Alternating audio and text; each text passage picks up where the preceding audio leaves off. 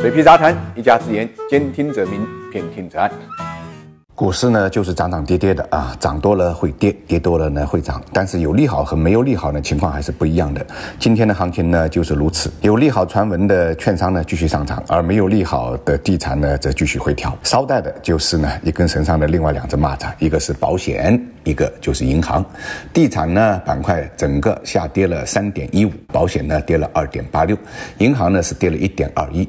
三大板块的跌幅呢都大于啊上证指数，但是有意思的是，即便如此，上证指数的跌幅呢依然是小于深成指，更小于创业板的。答案呢恐怕就在于啊个股的下跌面积呢比较大，基本上是二比一这么一个比例，而且呢医药板块又是重灾区啊，医药板块个股呢显而易见比较集中的呃是在深成指。跟创业板呃这两个板块指数里面啊，所以即便啊宁德时代啊上涨了零点四零，我们看到创业板指数呢依然整体下跌啊达到百分之一啊，北上的情况呢也是呃与此相呼应的啊。表面上看今天是净流出了二十四亿，但实际上净流出的主要是深圳，它流出了三十五亿，上海呢反而还净流入了十多亿。这一切啊基本上在我们的意料之中啊。目前的这个市场啊三个格局不变，一个是存量博弈的格局不变，你看今天成交量。只有八千九百亿。那么第二个不变呢是板块轮动的格局不变。今天呢轮到了 TMT。第三个格局不变就是二八结构性行情这个格局是不变的。今天上午呢我看到有的投资在抱怨买入的基金啊两年多好像一直都在跌，指数跌，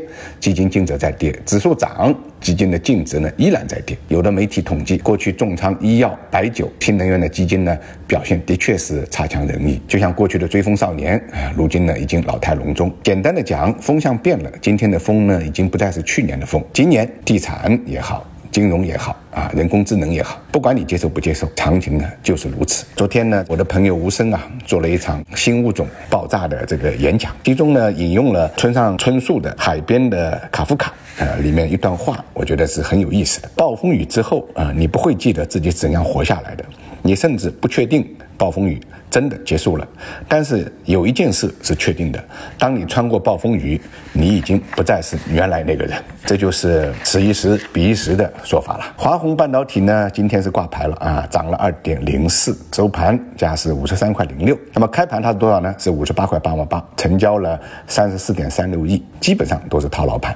相对比的就是 H 股啊，它收盘价今天是二十三块五毛钱左右啊，是港币啊，那么下跌了百分之十。十左右，是不是有点尴尬？每一位参与打新的同学啊，都有自己的答案啊。同样是跌停啊，我们看到丽珠集团呢声明认为，恐怕是跟近期医药股啊反腐败风暴引发的投资者情绪有关啊。但是他并没有否认自己公关费是不是有问题。那么中兴通讯呢，呃，反应比较迟钝啊。对于来自德国的利空传闻啊，到现在还没有发表呢这个相对解释性的反应。我们知道黑天鹅是不可知的，但是灰犀牛呢？是可以躲的，君子不立于危墙之下。呃，这个道理啊，说起来很简单，呃，但是呢，做起来比较难。就像现在的医药板块一样，你明明知道它处在风雨飘渺之中，明明知道它有不确定因素，明明知道也许会出现呢一些意料不到的状况啊，但是又有几个投资者愿意在这个点位上回到自宫呢？所以啊，